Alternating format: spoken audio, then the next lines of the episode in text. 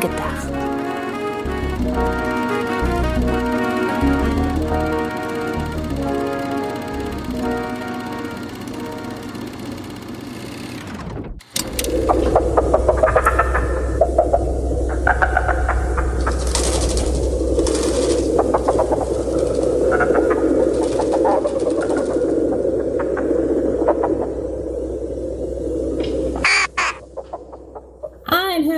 Willkommen, liebe Zuhörerinnen und Zuhörer, zu einer neuen Ausgabe von Filmgedacht. Filmgedacht im Halloween-Monat, so wie Filmgedacht in jeden anderen Monat, nur Halloweeniger. Ein letztes Mal dieses Jahr. Genau, und deshalb geht es heute auch um einen, ja, also er wird ja von einigen als Horrorfilm angesehen. Ich finde nur bedingt, aber ist ja auch egal. Es ist auf jeden Fall ein spannender Film und zwar einer von Alfred Hitchcock, weshalb das mit dem spannend eigentlich überflüssig ist. Wir reden nämlich heute über die Vögel und das war dein Wunsch. Und deshalb überlasse ich dir auch den Anfang. Ja, Antje, also die Vögel, der große Klassiker oder einer der vielen großen Klassiker von Alfred Hitchcock. Ich wollte schon sagen, der große Klassiker von Alfred Hitchcock, das ist ja nichts sagt, wenn man sagt, der Klassiker von Hitchcock.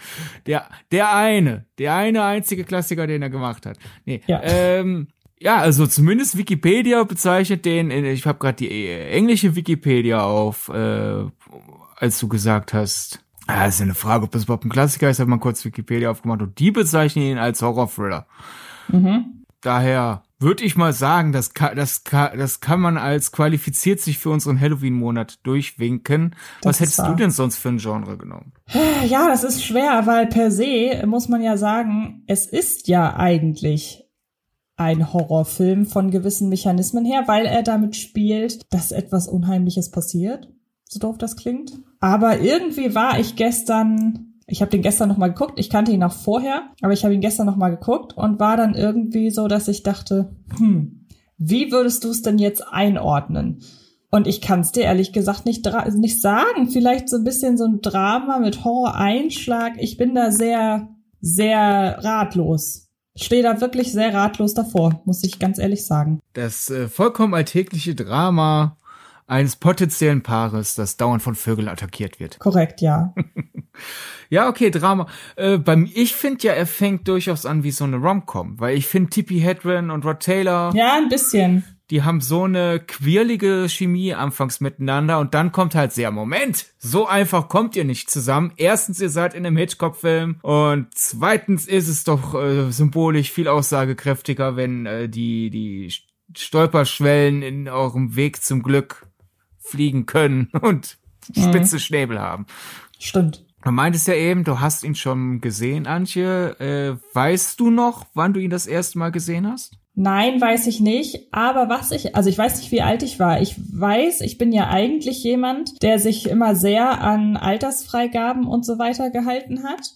Aber meine Mama war so ein großer Fan von Die Vögel und deshalb habe ich irgendwann mal mit ihr diesen Film geguckt. Sie hat ihn mir gezeigt das muss aber wirklich schon ein bisschen her sein. Also es ist definitiv lange her, weil ich weiß, es ist die ein oder andere Szene gab, bei der ich mich damals furchtbar verjagt hatte. Es war jetzt nicht so, dass ich da irgendwie Albträume von hatte, aber trotzdem ähm, war das für mich alles schon ziemlich, äh, ziemlich gruselig. Ich müsste sie mal fragen, ob sie sich noch dran erinnern kann. Also hätte die Antje beim Die Vögel erst Watch noch unterschrieben, ja, ist ein Horrorfilm. Ja. Die Antje gestern nicht. Die Antje gestern nicht, ne? Ja, okay.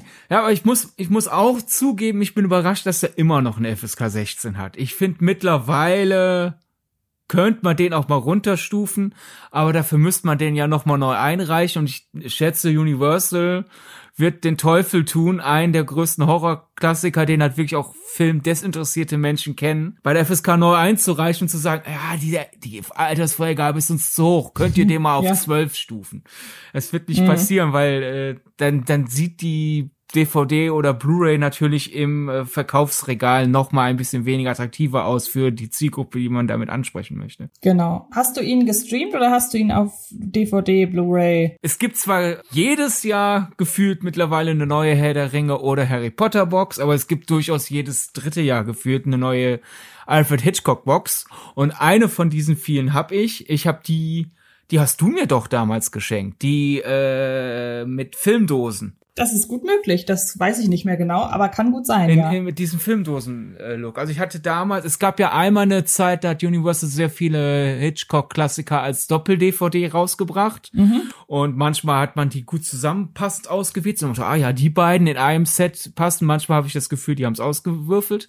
Da hatte ich Ja. mit die Vögel erstmals besorgt und damals dann auch das erste Mal gesehen. Aber dann kam halt äh, diese Filmdosensammlung äh, auf Blu-ray und äh, so habe ich äh, den in meinem Besitz und so habe ich den auch zur Vorbereitung auf den Podcast dann nochmal aufgefrischt. Denn das Kuriose ist ja, man kann die Vögel derzeit gratis auf Amazon Freebie streamen, muss sich dann aber Werbung ne, mit anschauen. Ne? Wenn man hingegen ja. Prime Video hat, dann äh, ist es nicht irgendwie oh, werbefrei im Prime-Abo. Das heißt, man wird quasi gezwungen, den im Streaming mit Werbung zu schauen oder man bezahlt, indem man den kauft. Und da muss ich sagen, wenn Ah, man okay. einen Film kauft, dann kann man ihn, zumindest jetzt, wenn man äh, die Technik dazu hat, finde ich es immer besser, haptische Medien zu haben, nicht wahr? Ja, ich auch. Ähm, wie fandest du, also wenn, wir haben ja gerade die Horrorfrage gehabt, aber qualitativ, äh, was hat sich da geändert zwischen deinem ersten und neuesten Anschauen? Also ich habe mich äh, gestern arg gewundert, zum einen, wie lang der Film ist und auch, wie wenig der letzten Endes ja eigentlich seinem Titel gerecht wird. Weil so viel rund, also ja, Vögel treten von Anfang an als wiederkehrendes Motiv auf, aber wir verbinden die Vögel ja damit, dass sich Vögel zusammenrotten und Menschen angreifen. Und dieser Aspekt findet ja eigentlich erst ab einem relativ späten Zeitraum im Film statt und das hatte ich so gar nicht mehr auf dem Schirm. Deshalb war ich doch überrascht, wie viel der eigentlich eher das zwischenmenschliche Geplänkel so in den Mittelpunkt drückt und auch, dass der teilweise ja durchaus lustig ist. Und das waren alles so Sachen, die ich nicht mehr auf dem Schirm hatte, dass es viel um die weibliche Hauptfigur geht und erst dann sehr spät eigentlich die Situation eskaliert. Und ich glaube, äh, ich kann mir im Nachhinein ehrlich gesagt nicht mehr so ganz erklären, ähm, weshalb ich den Film eventuell faszinierend gefunden, gefunden haben könnte als junger Mensch, ähm, weil ich da im Rückblick doch die Vogelszenen als wesentlich prägnanter wahrgenommen habe. Ich will aber schon sagen, es geht, die, es geht mehr und man sieht mehr von den Vögeln als jetzt zum Beispiel von einem weißen Hai im weißen Hai. Das war auf jeden Fall. Aber der weiße Hai ist, finde ich, in der weiße Hai insgesamt präsenter. Zumindest, also zumindest was eine ausgehende Gefahr durch einen weißen Hai angeht. Während die Vögel ja erst relativ spät im Film überhaupt eine Gefahrenquelle darstellen. Ja, sehe ich ein, aber dafür sind sie es dann ja nahezu konstant. Ja, ja. Ja. Ja. Ja, d- du hast ja schon gesagt, äh, äh, der ist auch zwischenzeitlich komisch. Ich möchte auch nochmal betonen, äh, jedenfalls in meinen Augen, auch freiwillig komisch, als das, was ich ja eben schon angedeutet habe. Unsere Hauptfiguren, Tippi Hedren als Melanie und Rod Taylor als Mitch, die sind in einer Screwball-Komödie.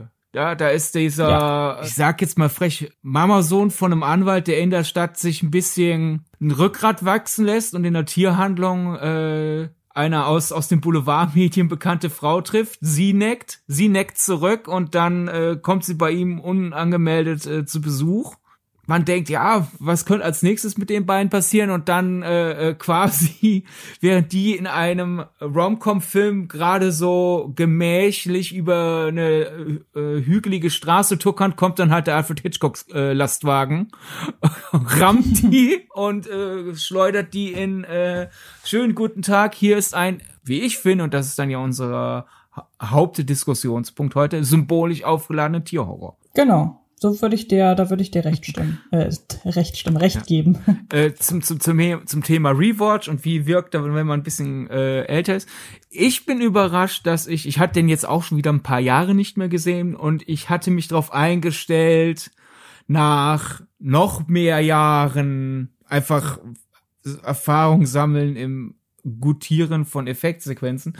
Ich hatte gefürchtet, dass ich jetzt beim neuesten Rewatch die Effektszenen äh, dass ich mich da sehr viel durchbeißen muss. Und ich war gestern überrascht, ah, okay, ja, es gibt ein paar Sequenzen, die wirklich verkrampft da versuchen, den Effekt irgendwie umzubringen. Aber ich war in sehr vielen Sequenzen überrascht, dass mich die Effekte doch überzeugt haben. Also entweder liegt es daran, dass auf der Blu-ray die Restauration einfach äh, zum Beispiel ein bisschen gönnerhafter ist, als was ich von meinem Ersteindruck auf DVD halt noch sehr stark in Erinnerung habe.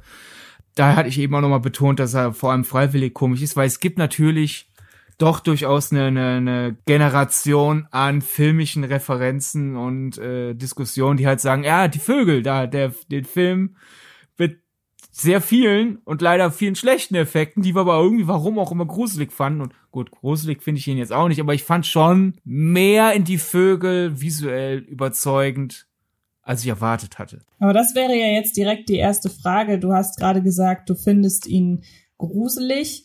Das fand ich zum Beispiel, äh, du findest ihn nicht gruselig, genau, aber damit würde er ja gar nicht unbedingt dem Genre Horror äh, dazu passen. Ja, pff, naja, ich meine, wir hatten das in den letzten Wochen ja immer wieder mal so als, als roten Faden in so einer Diskussion. Ich finde, mhm. ein Horrorfilm muss ja jetzt nicht zwingend gruselig sein, damit es ein Horrorfilm ist, weil ans ansonsten, ich meine, eine Komödie ist ja jetzt auch nicht äh, Punkt eins, nicht jede, also wenn ich eine Komödie nicht lustig finde, ist ja automatisch dadurch nicht keine Komödie. Ich kann ja auch da sitzen und sagen, ja, es ist eine Komödie, ich finde sie einfach nur nicht lustig. Und zweitens ist ja Horror irgendwie so, so, so ein Etikett, dass wir halt so den, den seltsam unangepassten Kindern in der Filmfamilie auf, aufkleben. So viele Horrorklassiker und auch einige aktuelle Horrorfilme basieren ja eher mehr darauf, einfach mit absurdem, brut besonders brutalem, mit übernatürlichem zu spielen äh, ich finde nicht jeder Horrorfilm will zwingend, dass ich, keine Ahnung,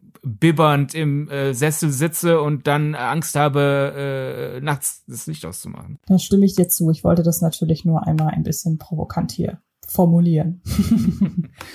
okay, was sind für dich die Horroraspekte in dem Film? Ja gut, der, der Horror im Sinne, dadurch definiere ich, dass der in dieses Genre gehört ist halt das vollkommen unerklärliche Attackieren der Vögel. Mhm. Denn das kannst du meinen Augen jetzt nicht so einfach als Thriller-Handlung beschreiben. Es ist ja mhm. vollkommen unerklärlich und es ist äh, sehr vehement. Das ist jetzt, ich assoziativ denke ich da halt einfach nicht an Thriller. Es ist, es ist eine Horrorhandlung. Okay, ja, würde ich auch so sehen, auf jeden Fall. Gut, ähm, dann lass uns einfach direkt weitergehen im Thema. Du hast nämlich direkt einen ersten Fun Fact rausgesucht. Ja. Dann schieß mal los. Eben. Wir waren ja vorhin bei, bei der Unterhaltsamkeit und ich finde, es geht ja direkt am Anfang los, einfach sobald äh, T.P. Hedren als Melanie Daniels in diese Tierhandlung geht. Da eine Sache, die wir halt heutzutage, weil einfach die Referenz sehr alt ist, nicht mehr im Blick haben. Die allererste Sequenz, wenn halt T.P. Hedren da über die Straße geht und an, angepfiffen wird. Das ist quasi ein Remake des Werbespots, in dem T.P. Hedren das, erst, das erste Mal schauspielerisch zu sehen war und einer der Gründe, weshalb sie diese Rolle überhaupt bekommen hat. Ich fand's einfach passend zu Film gedacht, mal kurz nochmal darauf hinzuweisen, Leute, eine, die erste Szene in einem großen Filmklassiker ist ein Remake eines Werbespots und äh, wenn ich mir einfach vorstelle, keine Ahnung, der nächste, oder eher der übernächste, wir wissen, was ja nach deutschem Erscheinungstermin der nächste Spielberg wird. Aber stell dir vor, der übernächste Steven Spielberg-Film beginnt mit dem Remake eines bekannten Werbespots. Ich glaube, da würden so viele Leute einfach aus Prinzip äh, Wutheulkrämpfe bekommen, wie das denn sein kann, dass Steven sich jetzt herabbegibt einen Werbespot zu referenzieren. Der erhebt damit ja kommerziellen Mist hoch in seine Filmkurse. Hitchcock hat einen Werbespot übernommen. Glaubst du nicht, dass jemand wie Steven Spielberg das dürfte? Ja, aber ich glaube schon Leute würden sagen, ah ja, also ich, ich höre schon einfach gewisse Kollegen nach der Pressevorführung so in ihrem Duktus, ja, also Ready Player One war ja schon eine Warnleuchte, ne? Aber dass er jetzt auch noch einen Werbespot imitiert. Ah, seine Zeit ist, glaube ich, langsam vorbei. Vielleicht. Wer weiß. Ja, also daher, ja, schön, schön guten Gruß, äh, liebe Leute. Auch ein Alfred Hitchcock war sich nicht zu schade, einfach den Werbespot, aus dem man seine Hauptdarstellerin kennt, zu referenzieren in seinem Film. Und daran sieht man ja auch, wann, wann immer Leute sagen, oh, da ist eine popkulturelle Referenz in dem Film, die wird man ja irgendwann nicht mehr verstehen. Also fällt der Film automatisch in sich zusammen. So, also es, es kommt halt drauf an, ich würde sagen, es ist nicht diese Prinzipfrage generell, oh, potenziell alternde Referenz, also leidet der ganze Film drüber, so es geht darum, wie man die Referenz nutzt. Und hier einfach, Tippi Hedren geht eine Straße rüber und wird angepfiffen. Ob ich jetzt den Werbespot kenne und denke, ha, Hitchcock kennt den Spot, den ich auch kenne, oder halt einfach nur die Szene sehe, tut jetzt dem Film so oder so keinen Abbruch, aber ich, ich fand's einfach nennenswert hier. Also ich äh, kannte den Werbespot nicht und äh, ich habe die Szene trotzdem wahrgenommen und als das gesehen, was sie ist, nämlich ihr wird hinterhergepfiffen. okay. Ähm, du hast zwei Theorien über bestimmte Figuren. Das ist einmal Kathy Brenner und das ist einmal Annie Hayworth. Mit welcher möchtest du anfangen? Fangen wir mit Kathy Brenner an, würde ich sagen. Kathy Brenner ist äh, die Schwester von Mitch Brenner. So wird sie uns jedenfalls den ganzen Film über vorgestellt. Aber aufgrund des großen Altersunterschieds zwischen unserer männlichen Hauptfigur und seiner jüngeren Schwester, der eine gespielt von Rod Taylor, die andere gespielt von Veronica Cartwright, gibt es so eine hartnäckige Fantheorie, dass äh, Kathy nicht Mitchs jüngere Schwester ist, sondern seine Tochter? Und weil die halt in so einem äh, etwas piefigen Küstendorf leben, baut sich halt diese Familie so diese vehemente, dauerhafte Lüge auf. Ja, ja, das ist seine Schwester, damit äh, er als unverheirateter Mann mit einem unehelichen Kind nicht gechast wird. Aber dann würde ich doch da direkt fragen, warum sollte das Hitchcock, also glaubst du, das ist dann von ihm eine, eine, ich sag mal, Interpretationsüberlassung?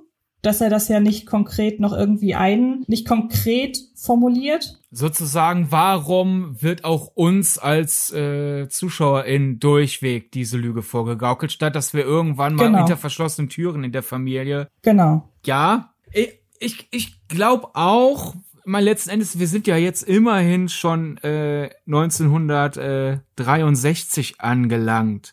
Ich könnte mir vorstellen, wäre das der Hitchcock zu Beginn der Haze Code Area, dass er dann vielleicht halt mhm. halt auch, weil er den Film ja irgendwie an der äh, damals noch etwas strengeren, ich sag jetzt mal Anführungszeichen Zensur vorbeibringen will, dass er dann diese Lüge der Familie auch uns ins Gesicht lügt, einfach damit er keinen Ärger bekommt.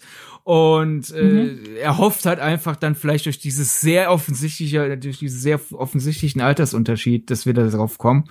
Ich, ich denke auch, 63 wäre Absicht gewesen, das äh, zu erzählen.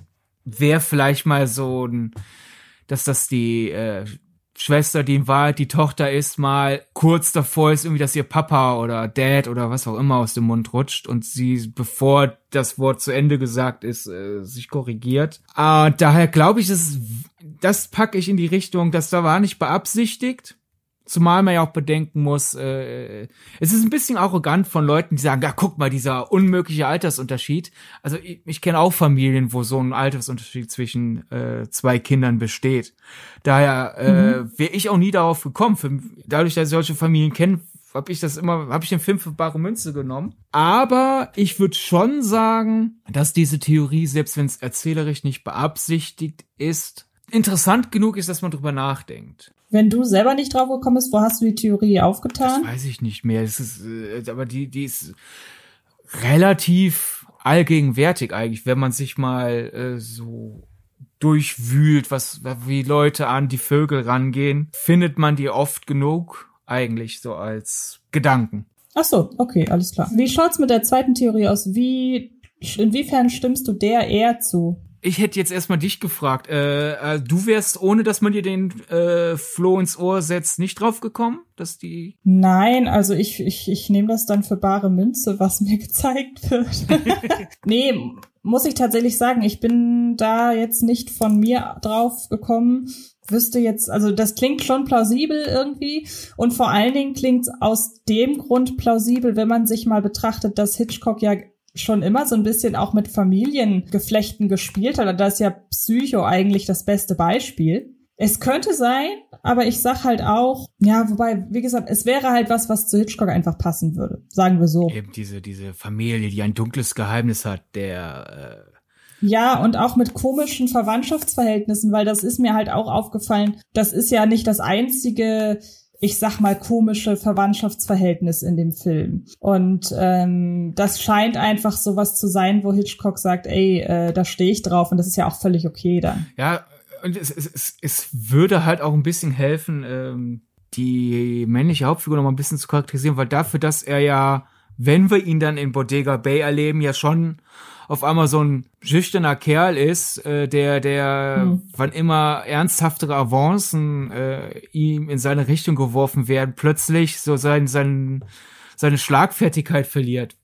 Wenn man jetzt sich vorstellt, er hat bereits eine äh, sexuelle Vergangenheit und die kehrt er unter Teppich. Das rundet irgendwie dieses Bild ab, weil dem Mann glaube ich dann, dass er, wenn er in San Francisco ist und jemanden in der Tierhandlung sieht, sofort heftig anbaggert. Und kaum ist er wieder mhm. zu Hause, wo er diese Fassade für den Rest des Dorfes aufrechterhalten muss, dass er da auf einmal quasi diesen Stock im Hintern wieder hat. Mhm. Daher, äh, selbst wenn es nicht beabsichtigt war, hat es unterbewusst vielleicht äh, als dann das Casting anstand, äh, vielleicht mitgespielt und selbst wenn es noch nicht mal einmal unterbewusst war, äh, ich, ich halte es nicht zwingend für Fakt, aber ich finde die, äh, die, die, das Verhalten der Figuren ist schon äh, teilweise kurios genug, da ich diese Theorie auf einmal äh, für plausibel halte. Die andere große Fantheorie und die ploppt noch mal ein bisschen häufiger auf als die bezüglich Kathy, ist, dass Annie Hayworth, also die Lehrerin, die auch dieses, ich sag mal, Bed and Breakfast äh, hat oder jedenfalls Zimmer bei sich anbietet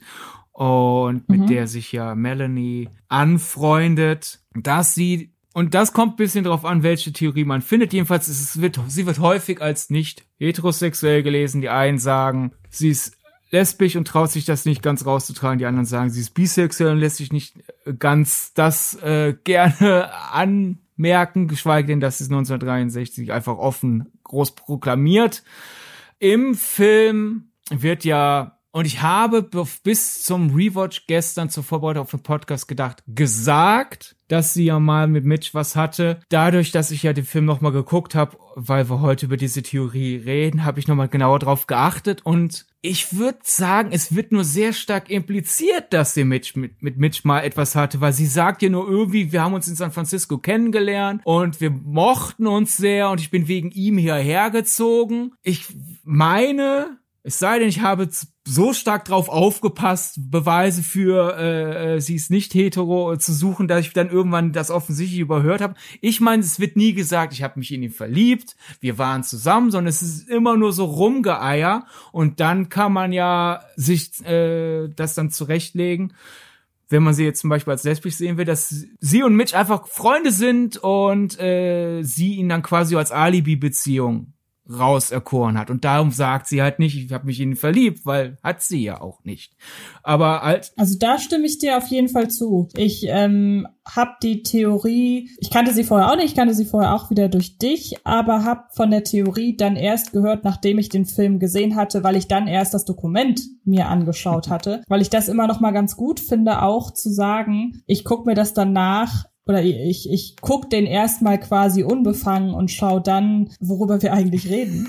Aber ich muss da wirklich sagen, auch ich habe die ganze Zeit gesagt, okay, das ist eigentlich immer so schön vorbei an einer klassischen Formulierung einer Beziehung. Da würde ich jetzt auch sagen, wer sagt denn, dass die eine haben? Und sie hat ja auch immer so eine gewisse Distanz, so, so generell zu den Männerfiguren, so nach dem Motto bloß keine Avancen machen, also keine direkten Avancen machen. Und da muss ich auch sagen, eigentlich, da hätte ich jetzt wenn dass es die Theorie gibt, kann ich total nachvollziehen. Ja, und äh, daher tendiere ich auch, weil manche, die Urtheorie, jedenfalls ich, wenn ich suche, finde ich ältere Deutungen, dass sie lesbisch ist, dann kam später halt so dieses, vielleicht ist sie auch bi, weil sie war ja mit Mitch zusammen und vielleicht hat das nicht so super funktioniert, aber jetzt, äh, äh, dass sie dann jetzt so sehr äh, Melanie anflirtet, lässt sich dann damit erklären, dass sie bi ist. Aber ich, ich würde wirklich da zurückrudern und mir gefällt irgendwie besser, oder was heißt mir gefällt besser, mir passt die Theorie, dass sie lesbisch ist, besser zu dem Verhalten im Film, weil wie gesagt, dadurch, dass ja sie so um Mitch drumherum redet.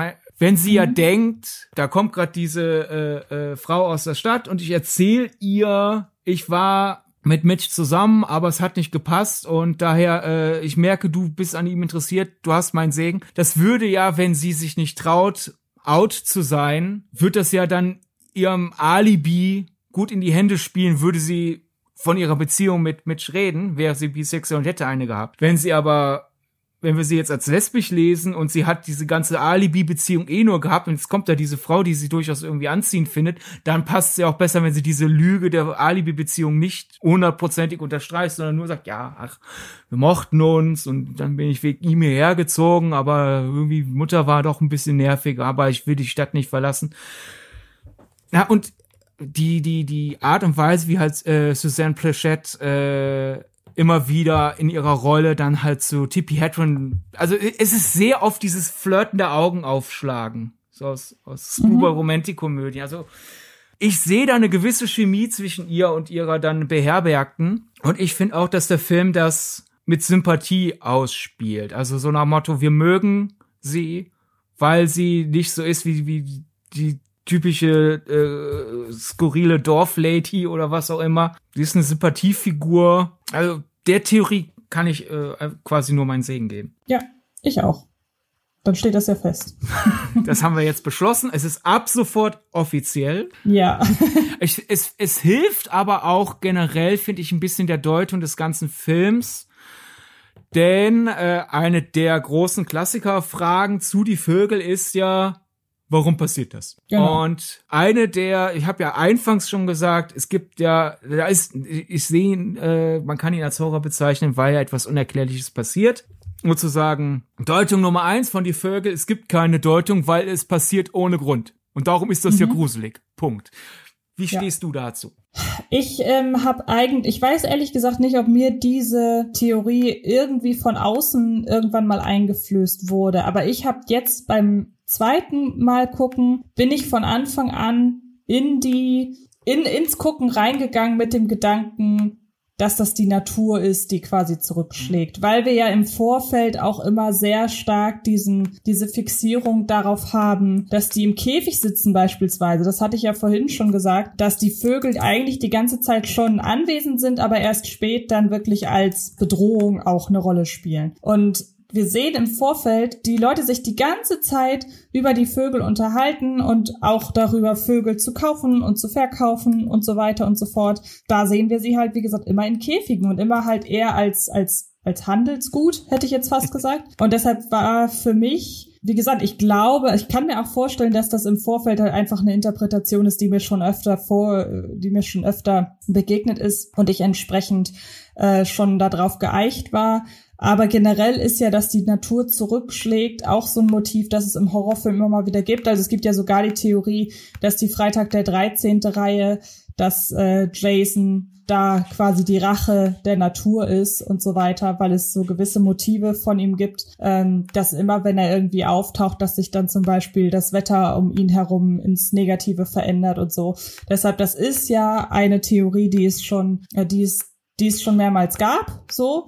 Und deshalb wäre ich jetzt auf der Interpretationsebene, dass es nicht erklärt wird im Film an sich, stimmt natürlich. Also es gibt in dem Film keine klassische Erklärung für das Ganze. Genau, ich würde auch trennen. Äh, es gibt ja manchmal diesen, diesen äh, Affekt, die Interpretation auch als inhaltliche Erklärung oder umgekehrt äh, zu nehmen. Ich finde, hier muss man trennen. Mhm. Inhaltlich wird es nicht erklärt. Inhaltlich wird gemutmaßt. Figuren reden ja darüber, dass das Wetter seltsam ist. Und mhm. es gibt einmal die Sequenz in dieser Kneipe, wo irgendjemand so andeutet, ja, aber Vögel würden sowas doch niemals tun und man hört dann im Hintergrund, wie gerade irgendwie Brathähnchen bestellt wird, das ist so ein bisschen dieser Hitchcock-Humor und so ein bisschen, ja. wo ich dann auch so denke, oh, da wird mir jetzt aber gerade so die Deutung, es ist die Rache der Vögel angedeutet. Das passt ja auch dazu, dass sehr oft über die Vögel im Käfig gesprochen wird und so weiter. Aber letzten Endes, es gibt nicht das, es gibt nicht irgendwann so im Hintergrund die Nachrichtendurchsage. Wissenschaftler haben herausgefunden, die Vögel verhalten sich seltsam, weil sie verdorbenes Essen äh, zu sich genommen haben und jetzt sind sie voll aggressiv. Mhm bitte passen Sie auf sich auf, bis die Vögel das giftige Essen verdaut haben oder so. Was ja. man vielleicht, weiß nicht, in den 80er, 90ern, 2000ern dann irgendwann gemacht hätte, weil wir können den Leuten doch nicht keine Erklärung geben. Also auf Handlungsebene gibt es keine Erklärung und ich finde, das sorgt, sorgt auch mit für die Spannung, weil es dir zweiten zusätzlich zu, das ist gefährlich, was hier passiert, noch dieses und ich kann es noch nicht mal einordnen dazu packt. Aber mhm. interpretatorisch finde ich will der Film nicht, dass du rausgehst und denkst, oh, keine Ahnung warum. Ich finde da weil so viel gestreut wird und weil weil Hitchcock auch doch durchaus ein sehr psychologischer Filmemacher ist, mal bewusst, mal unterbewusst, finde ich, ist es nicht die Kategorie, wo ich sage, also es gibt Filme, wo ich sage, wir müssen ihn gar nicht interpretieren. Ende der Sendung. Hier finde ich ist schon mhm. Raum und auch Anlass da, um ihn zu interpretieren. Und da wir gerade bei der Natur schlägt zurück Sache sind, die du ja schon angesprochen hat, hattest, Antje, zumindest in der ganzen Promo-Phase für die Vögel hat Hitchcock durchaus uns in eine Richtung sehr stark gelenkt. Es gibt einen wirklich großartigen Teaser und ich wünschte mir, man würde wieder öfter Teaser in dieser Art machen, weil man kaum Bildmaterial sieht und es gibt hauptsächlich für diesen Teaser gedrehtes Material. Hitchcock redet mit uns als Publikum und äh, isst ein fettes Brathähnchen und erzählt darüber, dass äh, seit äh, langer Zeit wir Menschen dachten, die Vögel sind unsere Freunde. Wir benutzen sie zur Zierde, wir benutzen sie äh, um sie zu essen. Aber was, wenn sie jetzt die Schnauze voll haben? Und quasi er mhm. suggeriert dann in diesem Teaser, jetzt kommt ein großer Rache-Thriller. Die Vögel schlagen zurück. Und das hat auch in ein paar Promo-Interviews auch noch gesagt, dass er, er hat dann, wenn, wenn er erklären sollte, worum geht's in die Vögel, ja, unsere Freunde, die Vögel, finden's mies, wie wir sie behandeln. Das wäre dann die Natur schlägt zurück Theorie. Aber wie gesagt, diese ganzen genau. Dreifach-Unterstreichungen sind Promo und nicht unbedingt Filmkanon. Mhm. Ja, verstehe ich. Dann gibt's noch alternativ die Deutung, die Vögel stehen für die Atomangst. Ich nehme das jetzt einfach direkt als nächsten Interpretationsansatz, weil auch hier wieder dieses, äh, wir müssen es ja kurz aus dem Jahr 2020 rauslösen, 2022 rauslösen, zurück in die frühen 60er. Es gab ja diese Zeit des Atomschicks sozusagen, der Atombegeisterung. Mhm. Äh, so dieses unser Freund das Atom ist ja sogar ein, ein, ein Disney-Fernsehspecial. Also, was, ne, dieses, ah, ist das nicht toll?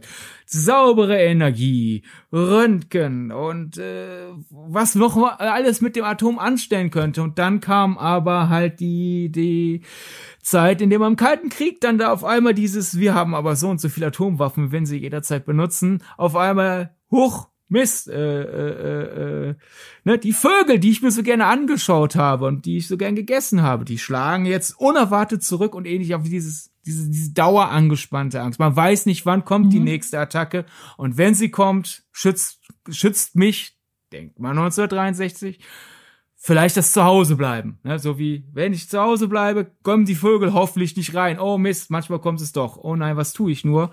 Dann kam der Film ja auch noch relativ kurz nach der ähm, Kuba-Krise raus. Also da zieht sich die Schlinge der Interpretation doch immer enger, oder Antje? Ja, vor allen Dingen passt es ja genau in die Zeit. Also es wäre ja nicht der einzige Film, der schon in frühen Phasen die ähm, die Angst oder die, die, die, wie heißt es, die, die Atomangst thematisiert.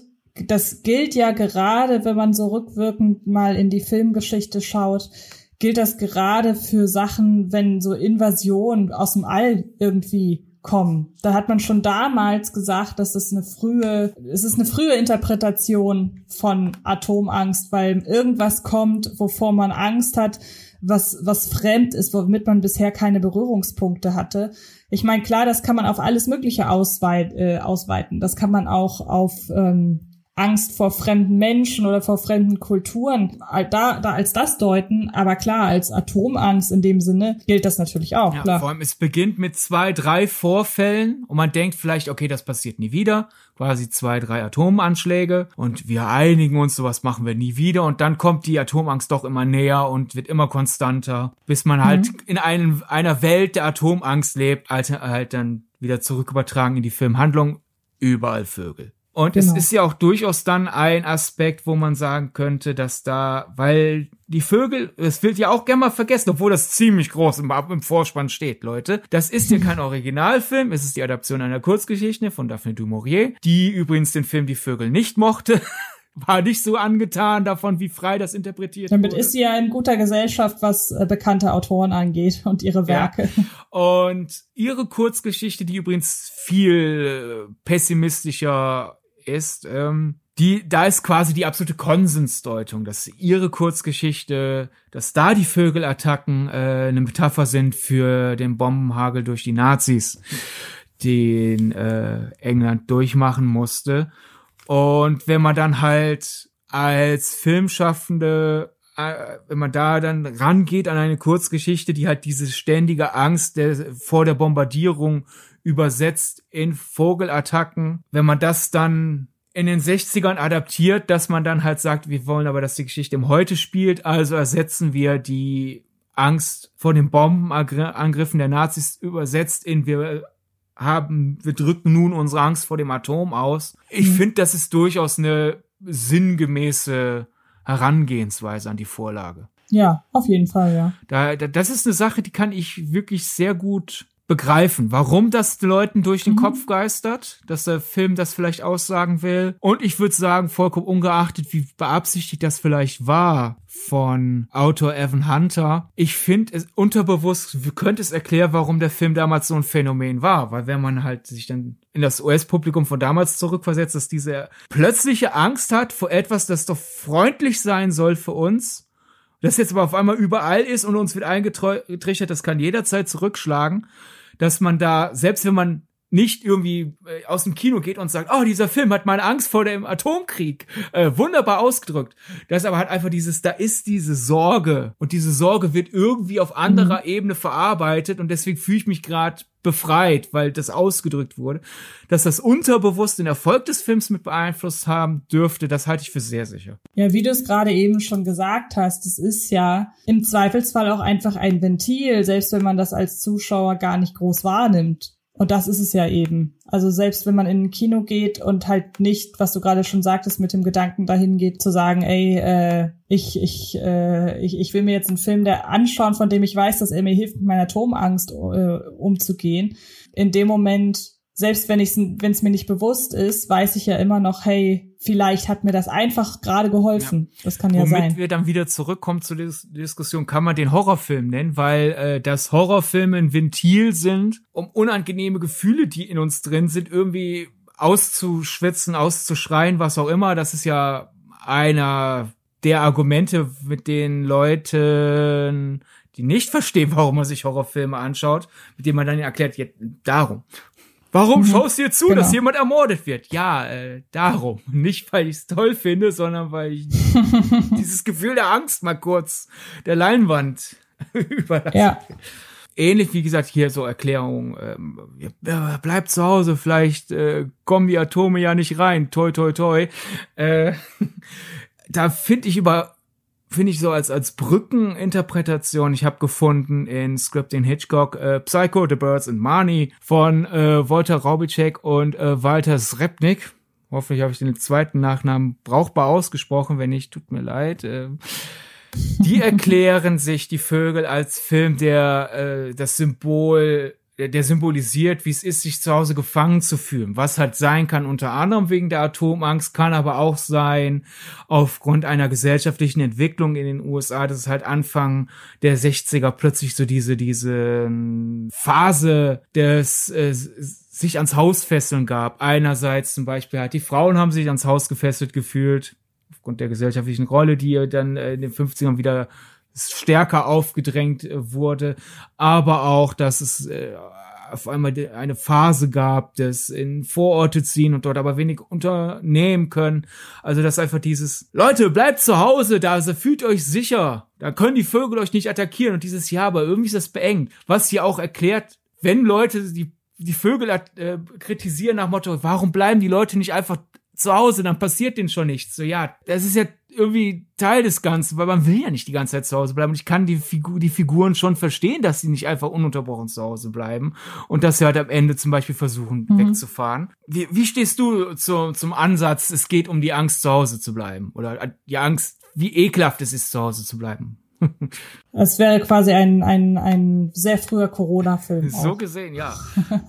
nee, was soll ich sagen? Also das eine geht doch mit dem anderen Hand in Hand, ja. oder? Also ich meine, mit der Atomangst geht einher, dass man im Zweifelsfall sagt, und wenn halt wirklich eine Atom ein Atomkrieg ausbricht oder eine Atombombe explodiert, dann müssen wir alle zu Hause bleiben. So, das würde ich schon sagen, dass, dass das Hand in Hand geht. Ja. Dann eine, eine ganz absurde Interpretation womit ich schon mein, mein Urteil äh, vorweggenommen habe. Äh, aufgrund der, der Tonalität des Films finde ich sie halt ein bisschen. Wenn ich mir nur die Handlung durchlege, lese, finde ich sie verständlicher, als wenn ich mir halt den Tonfall des Films noch, also sozusagen die Inszenierung noch mit äh, in Erinnerung rufe. Nämlich, dass der Film äh, die neueste Welle des Feminismus, die damals hochgekommen ist, symbolisiert. Melanie ist eine aufgeschlossene Stadtperson, die geht in die Vorstadt, im Zweifelsfall sogar äh, lesbisch oder bisexuell. Ja.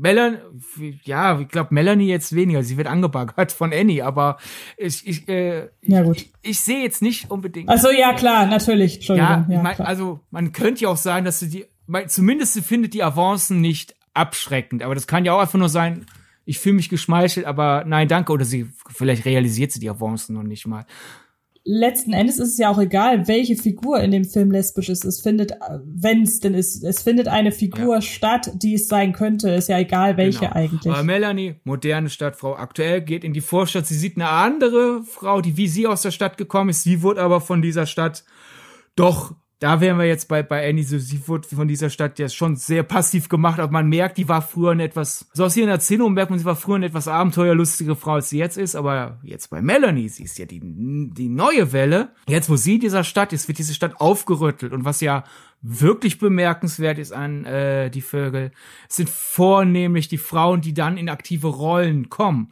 es sind die Frauen, die dafür sorgen, dass die Kinder gerettet werden. In der, äh, selbst wenn gegen Ende des Films Melanie einmal durcherschöpft ist, sind es stärker halt mit Schwester und Mitchs Mutter, die halt die Lage besprechen. Und äh, quasi wäre jetzt die feministische Deutung des Films, es geht darum, die Vögelattacken, die äh, diese Stadt wachrütteln, sind der Feminismus, der gerade der die USA wachrüttelt und dafür sorgt, dass halt die Frauen aus ihrer passiven Rolle ausdrängen und Initiative ergreifen. Es, es klingt halt, finde ich, im, im luftleeren Raum irgendwie schlüssig, weil ja wirklich die Frauen durch diese Vögelattacken im Film aktiv werden. Aber wenn man sich den Film halt anschaut, es, es, es wird halt nicht inspirierend genug erzählt für diese Deutung.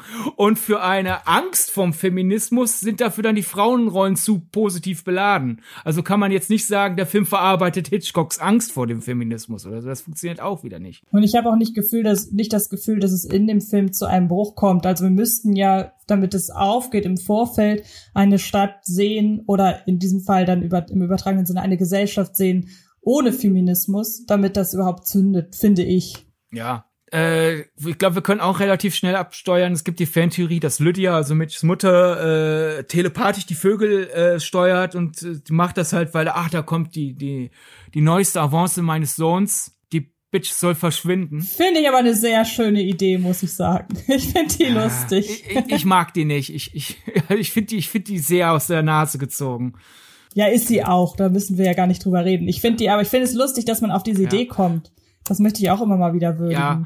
Ich, ich, es gibt für mich zu wenig Anhaltspunkte. Die einzigen Anhaltspunkte sind halt, sobald Melanie in der Stadt ist, geht's los. Aber das, das, das ist ja ein Teil jeder Interpretation. Und Lydia wird nie attackiert. Ja schön, aber sie hat auch Angst vor dem das Ganzen. Stimmt. Also wenn, dann müssen wir jetzt auch noch erzählen, dass Lydia telepathische Kräfte hat und sehr gut lügen kann und äh, das wird. Nee, ich brauche da noch ein Häkchen mehr für, damit ich die Theorie mag, muss ich sagen. Das ist okay. Ja. Das ist okay. Aber was so eine Kombination aus mehreren gerade angesagten Theorien ist, und da kommen wir zurück zu, weshalb ich finde, die Deutung, dass Annie lesbisch ist, durchaus dem Film hilft. Eine der geläufigsten Deutungen von Die Vögel, unter anderem bei der Akadem Akademikerin Camille äh, Parkler oder auch bei Robin Wood. Robin, also englischer Name für einen Vogel, interpretiert die Vögel, finde ich sowieso cool. Ähm, die eine der geläufigsten. ist ein Rotkehlchen, ist ein Rotkehlchen, glaube ich, ne? Ich habe gerade be bewusst versucht, den Vogel nicht zu nennen, weil gerade meine Englisch-Vokabular so. könnte sein, dass es Rotkehlchen ist. Was auch immer. Ich meine, es ist ein Jedenfalls, als zwei von vielen, vielen, vielen Belegen dafür, wie, wie äh, geläufig diese These ist, die Vögel handeln von unter, äh, unterdrückter Sexualität. Ja, da passt dann halt, oh, Lydia, die ja doch durchaus Angst hat, ihren Sohn zu verlieren, oder gehen wir eine äh, äh, Umleitung weiter, weil Annie ja auch betont, sie, sie ist nicht so wie andere äh, Drachenmütter sozusagen. Sie hat Angst, wie sie sich fühlt, wenn ihr Sohn weg ist. Und dann kommt da diese aufgeschlossene äh, Frau aus der Stadt und baggert den Sohn an. Und wir haben dann halt zum Beispiel äh, Annie als äh, Person, die, die sich nicht traut, zu ihrer Sexualität zu, äh, zu stehen, ist eine unserer relevanten Figuren.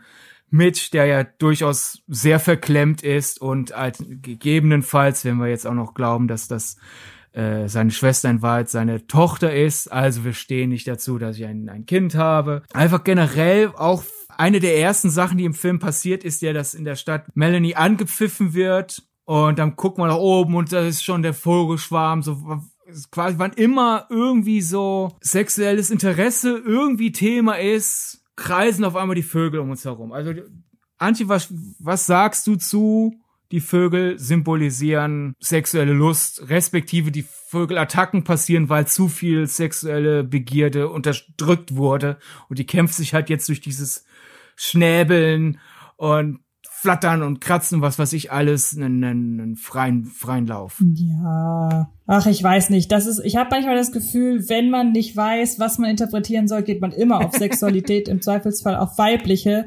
Und das ist ja genau das Gleiche. Da kann ich auch sagen, ey, und in der und der Szene, in dem und dem Film, fängt es plötzlich in dem und dem Moment an zu regnen. Das muss doch eine Symbolik für den weiblichen Orgasmus sein, wo ich mir denke, ja, ist aber vielleicht, ist, ich weiß nicht mehr, wer es gesagt hat, aber es gibt dieses äh, sehr bekannte Zitat, manchmal ist ein Penis auch einfach nur ein Penis und damit würde ich es in diesem Fall belassen. du meinst, wo manchmal ist eine Zigarre eine Zigarre, oder? Weil wenn du jetzt den, Kann wenn sein. du jetzt den aber ich kenn's mit, nein, ich kenn's mittlerweile auch abgewandelt. Möglich, aber wenn du ja gerade erklären willst, manchmal geht es nicht um Sexualität, wenn du da jetzt Gut, dann macht's natürlich, ja, gut, dann macht's natürlich Sinn, das in dem, das zu ja, nehmen. Genau, äh, da hast du recht. Ich teile deine Überdrüssigkeit mit sexueller Deutung, weil äh, zum Beispiel der Klassiker, was, du hast davon geträumt, dass du durch eine Tür durchgehst. Das heißt, du willst Sex haben, so, weil, et, weil ja etwas durch was anderes. Und ich denke mir so, nee, vielleicht habe ich einfach nur davon geträumt, und irgendwie muss ich sie auch von A nach B kommen, hallo? Also, mhm. äh, und halt die, die klassischen äh, Zigarren, oh, in diesem Film sind sehr viele Männer, die Zigarre rauchen. Äh, das unterdrückt die, äh, das, das drückt die unterdrückte Homosexualität des Regisseurs aus. Ja, oh, vielleicht findet mhm. ihr auch einfach äh, Zigarren als Statussymbol toll. Ja. Ne? Aber bei, bei die Vögel muss ich schon sagen, also für mich macht die, macht's hier Klick und nicht, ach, fällt dir nichts Neues ein, weil ja wirklich es schon sehr oft kurz nacheinander passiert. Wie gesagt, halt einfach, sie wird angepfiffen, oh, Vögel, Vögel, Vögel, Vögel. Dann haben wir halt, wenn wir uns einig werden, äh, mit der äh, äh nicht out lebenden äh, queeren Figur, lesbisch oder bi, ist jetzt für die Deutung eher, äh, mhm. eher äh, nebensächlich. Dann haben wir halt diesen, diesen ver, ver, verstockten Mitch, wir haben diese Melanie, die ihn überfordert und dann findet die, hat die Mutter sozusagen Teilpro Teil, Teilprobleme mit ihrem Sohn. So, ich will ihn nicht teilen, aber irgendwie will ich ja schon was Gutes für ihn. Und keine Ahnung, für mich passt das. Ja, wie gesagt, man kann es ja auch so lesen. Nur ich käme, ich, ich bin immer recht spät in, bei meinen, wenn ich interpretiere, bin ich immer recht spät dann bei dem Punkt. Muss ja. Na, aber dann kommt halt einfach in der Gesamtbiografie Hitchcock ja schon, da merkt man vielleicht das Britische, das, ne, äh, als Brite in den prüden, prüden, prüden, prüden USA. Er ist generell ein sehr sexueller Filmemacher, da jetzt also ihm andichten, dass es eine sexuelle, Lö einen sexuellen Schlüssel zu seinem Film gibt, finde ich jetzt auch nicht besonders aus der Nase gezogen. Nee, ist es auch nicht, das stimmt schon. Ja, vielleicht alternativ äh, findest du die Deutung von äh, Donald Spotto in Alfred Hitchcock, die dunkle Seite des Genies, überzeugender. Für ihn geht es nämlich jetzt nicht zwingend um Sexualität, sondern für ihn drücken die Vögel und vor allem dann die Vögelattacken das Versagen menschlicher Beziehungen generell aus. Äh, zum Beispiel Okay. jetzt, ich zitiere, studiert man die Episoden in der Reihenfolge, in der sie später auch in den Film eingingen, dann zeigt sich, dass jeder Zwischenfall, der Vögel involviert, immer unmittelbar eine Szene folgt, die beschreibt, wie eine Figur Angst davor hat, alleine zu sein oder verlassen zu werden.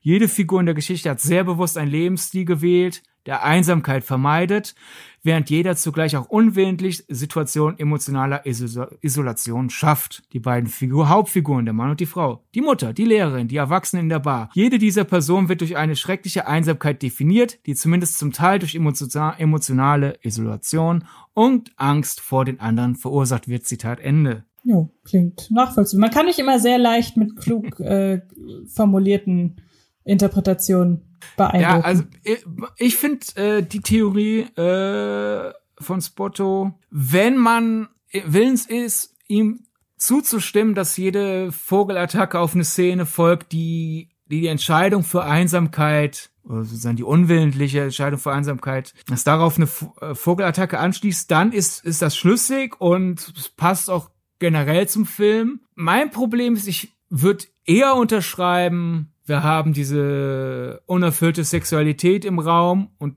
dadurch äh, kommen die Vögelattacken.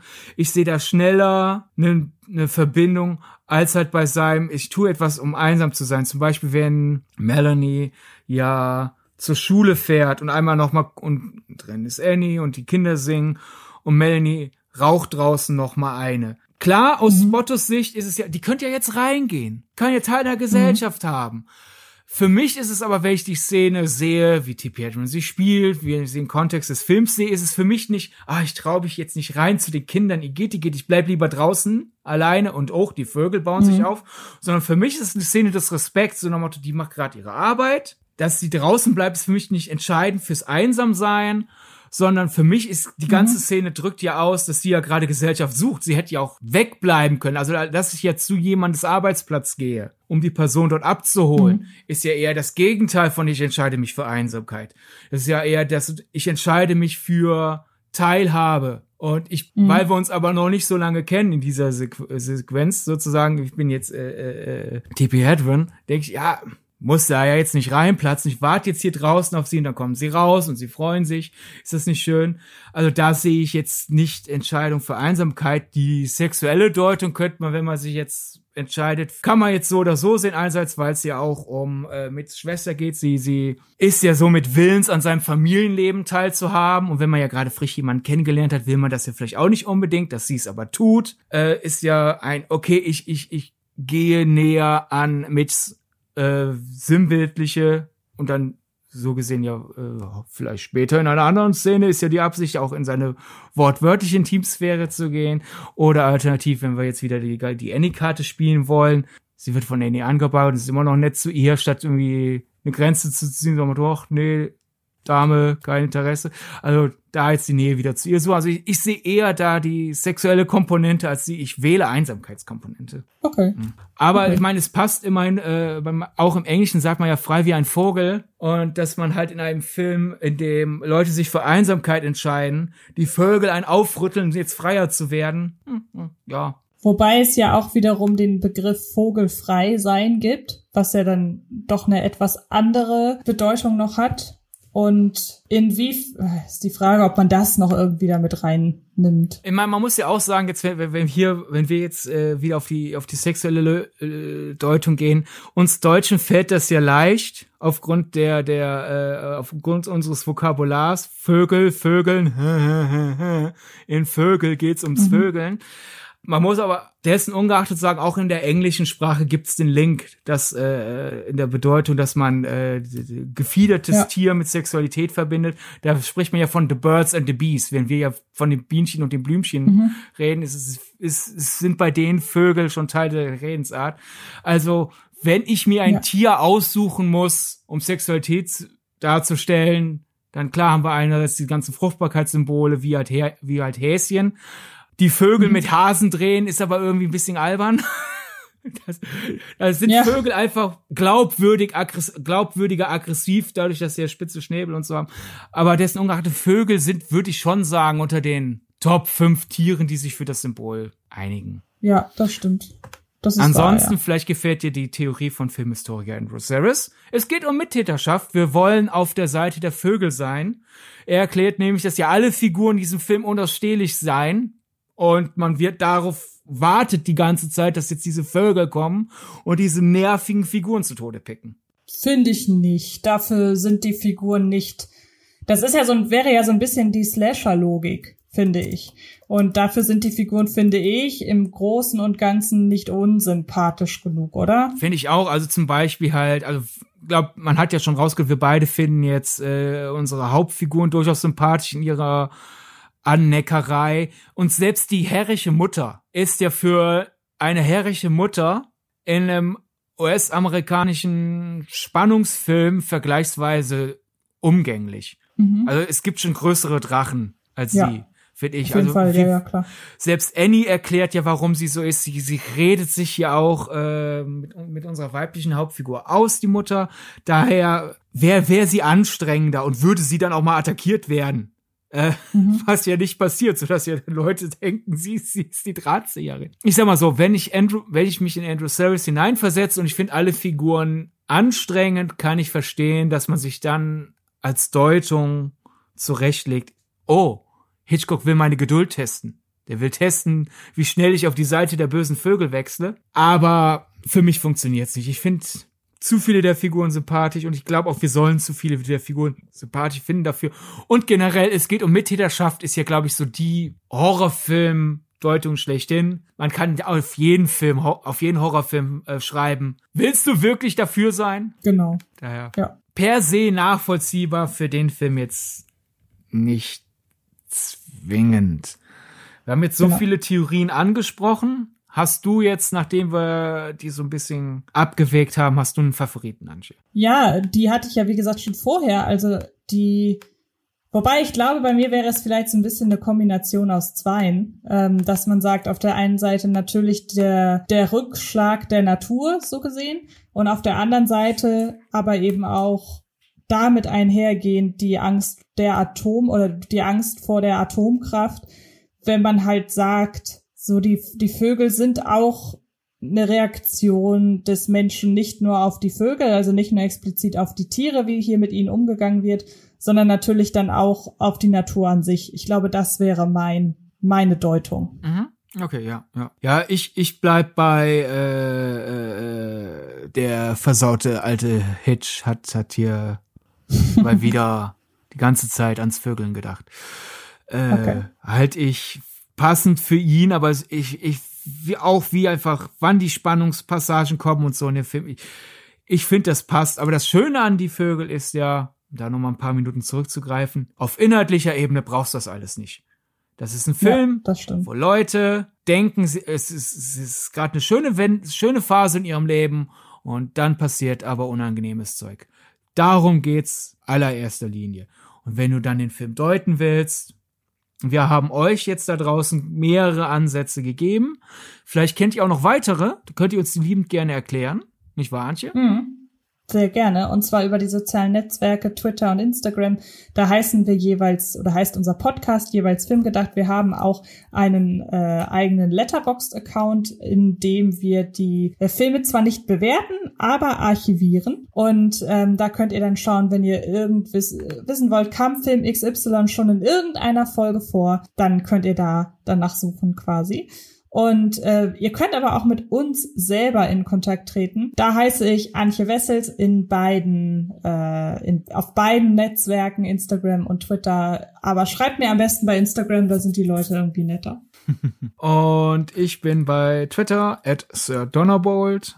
Ist ein Vorfahre von Donald Duck und Donald Duck ist das Beste, was die Fiktion jemals hervorgebracht hat. Und alternativ findet ihr mich bei Instagram, Sydney-Sharing. Schreibt mich eher bei Twitter an, denn äh, auf äh, guckt mal an, wie schön ich bin. Äh, diese Social Media Plattform bin ich eher weniger unterwegs. Ich würde es mitbekommen, aber ich, ich finde zum, zum Schreiben ist äh, Twitter doch die interessantere Interaktionsplattform. Oder schreibt halt einfach unseren Filmgedacht-Account an, der, äh, der freut sich, sagen wir jetzt einfach mal.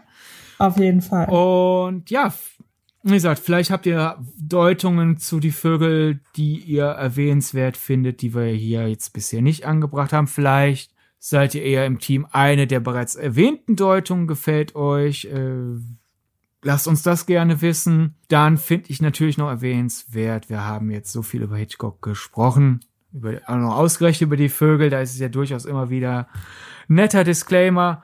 Wenn wir jetzt im Laufe der Folge Hitchcocks Arbeit gelobt haben, dann haben wir Hitchcocks Arbeit gelobt und nicht sein gesamtes Wesen, weil gerade zu T.P. Hedren war er ja nicht gerade ein feiner Kerl fängt an mit äh, mangelnder Arbeitssicherheit, so nach Motto, ihr sagen, ja, äh, wenn wir gleich drehen, gibt's ein paar mechanische Vögel und stattdessen werden haufenweise echte Vögel auf sie lo losgehetzt. Nicht nett. Ihr sagen, das ist bruchsicheres Glas und dann wird, es ist kein bruchsicheres Glas und sie bekommt einen schweren mechanischen Vogel in ihre Richtung geworfen und das Glas bricht. Auch nicht nett, geschweige denn, äh, dass er sie laut äh, ihrer Autobiografie und warum sollten wir Tippi Hedren nicht glauben, sie sehr schwierig angemacht hat. Ähm, vor allem beim nächsten Film dann von den beiden Mani. Daher nein, Leute, nur weil jemand einen spannenden Film macht oder sehr viele spannende Filme macht, heißt das nicht, dass wir diese Person von all ihren Verhaltensfehlgriffen freisprechen müssen. Und äh, hier einfach mal sicherheitshalber der Disclaimer. Vögel kann man gerne loben. Äh, das heißt aber nicht, dass alles, was Hitch alles, was Hitchcock gemacht hat, toll ist. Also. Das sehe ich auch so. Ja, genau fast alle seine Filme sind mindestens toll, aber das heißt nicht, dass alles, was er gemacht hat, toll ist. Und es, es hätte ihm gut getan, wenn ein paar Leute ihm mehrmals eher mal gesagt hätten, hier, äh, halt dich gefälligst zurück. Einfach mal ja. so als kleiner, kleiner Stimmungsrunterzieher gegen Ende der Folge. Anche, kriegen wir die Stimmung irgendwie gelüft nach oben emporgehoben. Als wäre sie ein Vogel. Naja, vielleicht, indem wir äh, sagen, worum es nächste Woche geht, vorausgesetzt, wir haben da schon ein äh, Thema uns ausgesucht, weil was die Leute da draußen nicht wissen, ist es immer mal so, mal so, mal wissen wir im Vorfeld schon, worüber wir reden nächste Woche und mal nicht. Und meistens hat Sydney darüber den äh, Überblick. Den Überblick. Ja, ja, weil ich mir merke, was wir besprochen. Danke für den Diss.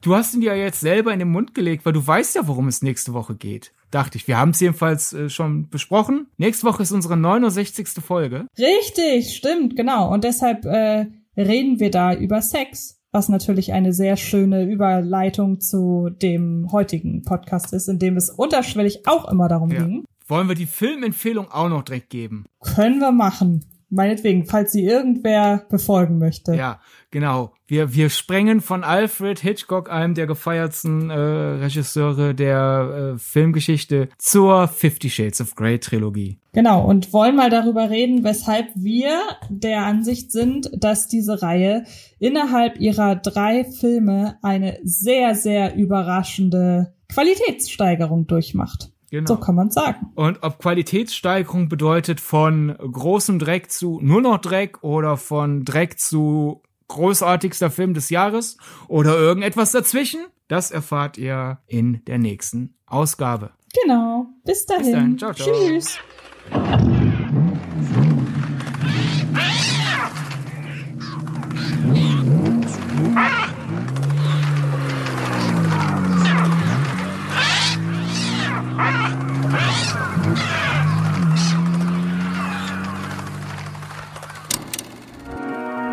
Das war Filmgedacht, ein Podcast von Fred Carpet.